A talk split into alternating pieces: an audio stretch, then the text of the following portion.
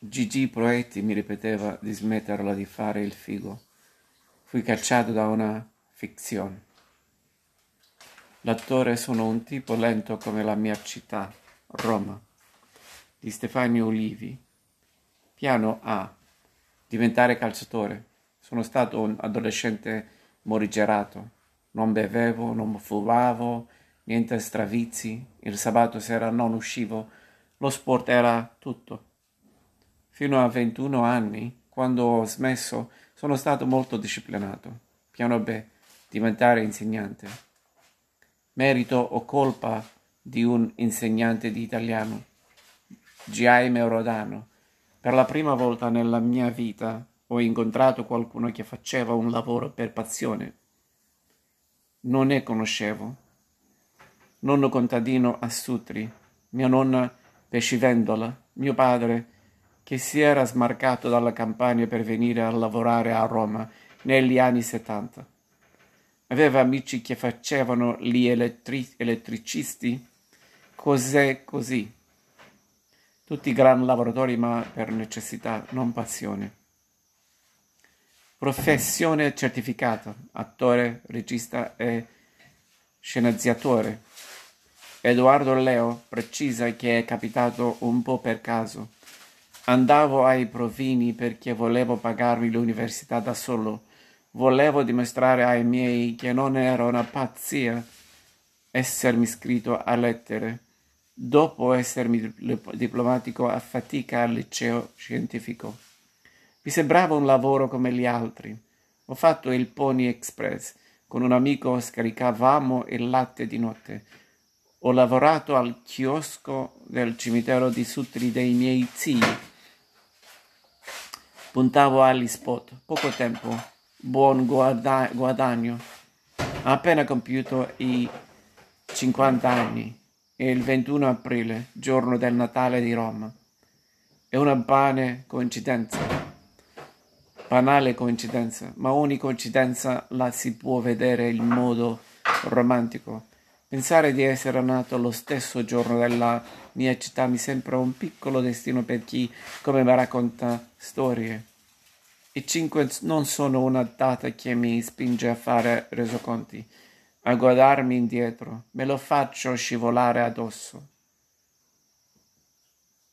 La laurea in bagno. Sono il primo laureato della mia famiglia. Per me è stata una rivalsa e ho mantenuto la promessa stupida che avevo fatto. Ho appeso il diploma in bagno. Niente festone? Cena con le persone più intime. La festa è stata avere in sala Power of Rome, associare la mia faccia a quella della mia città sugli autobus di tutta Roma. Non posso più girare in motorino, sempre dietro a me stesso. Non sono ode celebrativo, ma questo, ammetto, mi fa piacere. La sua vita professionale comincia a 40 anni. La trilogia di Smetto quanto voglio, l'approdo alla regia, il successo straordinario di Perfetti Sconosciuti, il dopo festival La Dea Fortuna di Ospetec, il doc su Gigi Proetti, la tournée con Ti racconto una storia. Ho alle spalle 30 anni di gavetta, non di carriera, sempre professionalmente giovane. Il principio ci furono le bocciature all'Accademia Silvio, Silvio D'Amico e al Centro Sperimentale. Se rivedessi il mio esame all'Accademia forse mi boccerei anch'io. Ricordo che mi dissero, sai urlare? Ci ho sofferto, ho pensato di non essere all'altezza. Ho sviluppato quello che è stato un motore della mia vita, un senso di rivalsa. Volevo emanciparmi dagli stereotipi. Non ero figlio d'arte e pensavo di poter fare com- comunque l'artista. Non venivo da una famiglia di gente che ha studiato e mi sono laureato. Convinto che così mi sarei potuto affrancare dall'immagine del ragazzotto che la faccia da calciatore e le spalle larghe. La voglia di rivalsa, se non ti logora, ti aiuta. Anche a fare il regista. Ho scritto la sceneggiatura di 18 anni dopo, ma nessuno voleva dirigerla. Così l'ho fatto io ed è cambiato tutto. Per spirito di rivalsa si inventò un diploma alla scuola alla scaletta, che ora per la cronaca la segnala tra i suoi allievi sul suo sito. Ha funzionato. Grazie a quel curriculum mi arrivò un provino per una coproduzione italo-francese il primo ruolo, un psicopatico di un nome Olmo. Poi sono arrivate tante cose. Ho fatto un sacco di fiction brutte, ma pure alcuni film brutti. Non avevo possibilità di scelta, si chiamava pagare gli affitti. Ho vissuto anche una grande frustrazione, pensavo di meritare più possibilità di quante me ne davano. Ho vissuto periodi difficilissimi, sono stato pure cacciato da una serie televisiva dopo due settimane. Che serie era? Non voglio riaprire il file. Era un produttore allora molto famoso. È qualcosa che a 27, 28 anni ti mette in crisi. L'ho incontrato di nuovo quel produttore. Sì, ma non l'ho salutato. Sono stato mandato via in maniera cattiva. Dopo un periodo un po' di depressione mi sono risvegliato mi hanno aiutato altri incontri fortunati come Nino Manfredi, uno dei miei supereroi con scuola, e Proetti. Mi smontò subito, lui mi ha cambiato. In che modo? Non ho studiato con lui, ci ho lavorato per la prima volta in teatro per dramma della gelosia. Mi disse, non provare a fare il figo, perché non sei figo tu fai ridere. Avevo ragione.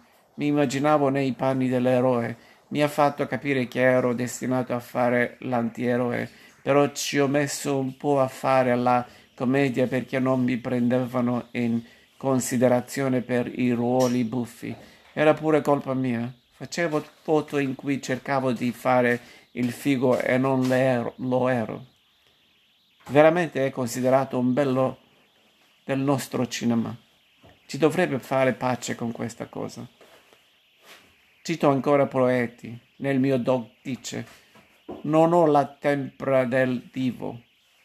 Ecco, la tempra del figo la devi avere. Io non ce l'ho. Ho smesso di preoccuparmi nel mio aspetto fisico, della parte glamour.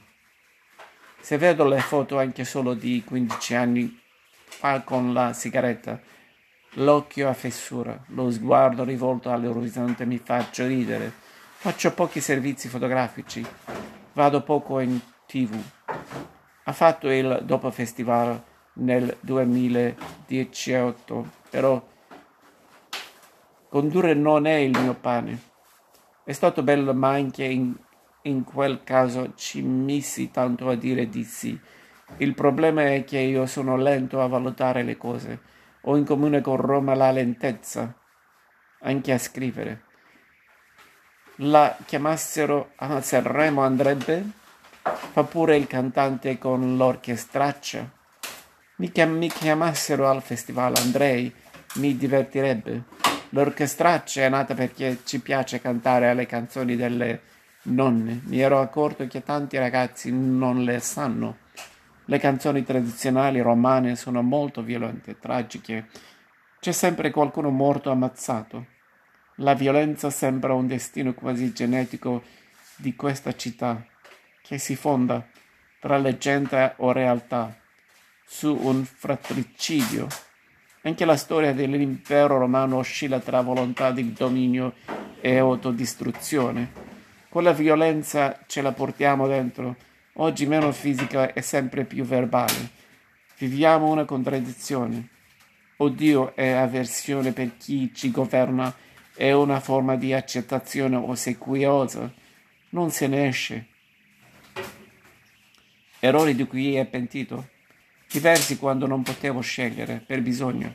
Ora che posso farlo, mi rimprovero forse di fare troppe cose ma ho fatto to- talmente poco fino ai 40, 40 anni che in questi ultimi dieci un po' di bulimia magari ci sta. Adolescente ligio alle regole, sarà stato un idilio con i suoi genitori. Ho litigato con mio padre per decenni, Ormai conflitto si è risolto per fortuna. Litigavo per lo studio, mi sono diplomato con il minimo dei voti. Lui il diploma l'ha preso alle scuole serali, lavorava, lavorava. avevo già un figlio. Poi quando ho deciso di fare l'attore, litigate feroci. Non ci siamo parlati per un po' di tempo, però io studiavo di notte. Mai aperto un libro prima delle nove di sera. Scrivo di notte anche ora. Per una famiglia di impiegati come la mia, una cosa strana. Sono il primo laureato. Quel 110 e lode aveva anche il valore del riscatto e ho tenuto fede alla promessa stupida che mi ero fatta, ovvero che se avessi preso il massimo dei voti l'avrei messo in bagno. Il diploma di laurea sta lì, incorciato sopra la tazza. È riservatissimo in tema di vita privata, non parla mai di sua moglie e dei suoi figli. Perché? È una scelta a priori a cui tengo fede da sempre. Magari ho perso qualche copertina sui giornali per il mancato racconto dei miei effetti privati. Secondo me faccio bene per tanti motivi. Non l'ultimo è il fatto che è complicato fare il padre quando la tua faccia sta in giro. Devi mantenere equilibrio e sobrietà. È facile perdersi. È un punto che mi sono dato. Non è difficile, davvero. C'entra anche una forma di timidezza? Riservato, timido no. Posso stare nudo in palcoscenico, ma se devo entrare nella sala di un ristorante piena di gente vorrei scomparire. Mi sento gli occhi addosso. Al di fuori del mio mestiere non mi piace. Disordinato, notturno, ritarda- ritardatario, gli stessi amici, le stesse canzoni. Lei si racconta così. Non c'è granché da dire. A un ufficio vado, scrivo. Non è una biografia eroica. Ai ragazzi che vogliono fare questo lavoro dico, leggete le biografie degli attori. Io le adoro, quelle degli altri. Tifoso giallo-rosso, meglio di un David di Donatello per la regia, o cinque minuti in campo all'Olimpico. Cinque minuti in campo con la Roma, magari un David prima e poi arriva. Quando sono in teatro davanti a 3.000 persone da solo, sento una vertigine simile a quella che credo provi un calciatore che siede davanti ai suoi tifosi. A calcio gioca ancora da più di 15 anni con lo stesso gruppo di amici. Uno ha una tavola calda a Montesacro il papero giallo. Ci chiudiamo dentro dopo la partita. Per me è un oasi. Nessuno di loro fa il mio mestiere. Ascolto vita li conta solo come ho giocato con quello che faccio. Non ci rinuncio mai, prendo treni, aerei per eserci. A fare l'attore c'è il rischio di chiuderti in una bolla, vivere dentro a un encece. Preferisco la Vespa. Ha tradotto l'Otello in napolitano e romano per il nuovo film. Non sono quel che sono. L'ho tenuto in serbo per anni. Doveva essere il mio esordio alla regia. Ambientato ai giorni nostri, io recito Iago. Nel cast ci sono Ambrosia Caldarelli, Javad Morakip e Antonio Truppo. Il mio sogno sarebbe poi portarlo in teatro, al Globe. Non so ancora la data di uscita. Rimpianti? No, ma secondo me ho fatto poco. Per un po' mi è pesato che certi registi non mi considerassero. Poi sono arrivati Genovese, Ospetec. Mi piacerebbe lavorare con Virzi, lo conosco bene, e poi Salvatore, Garrone Sorrentino, con autori che non mi hanno chiamato. Mai dire mai.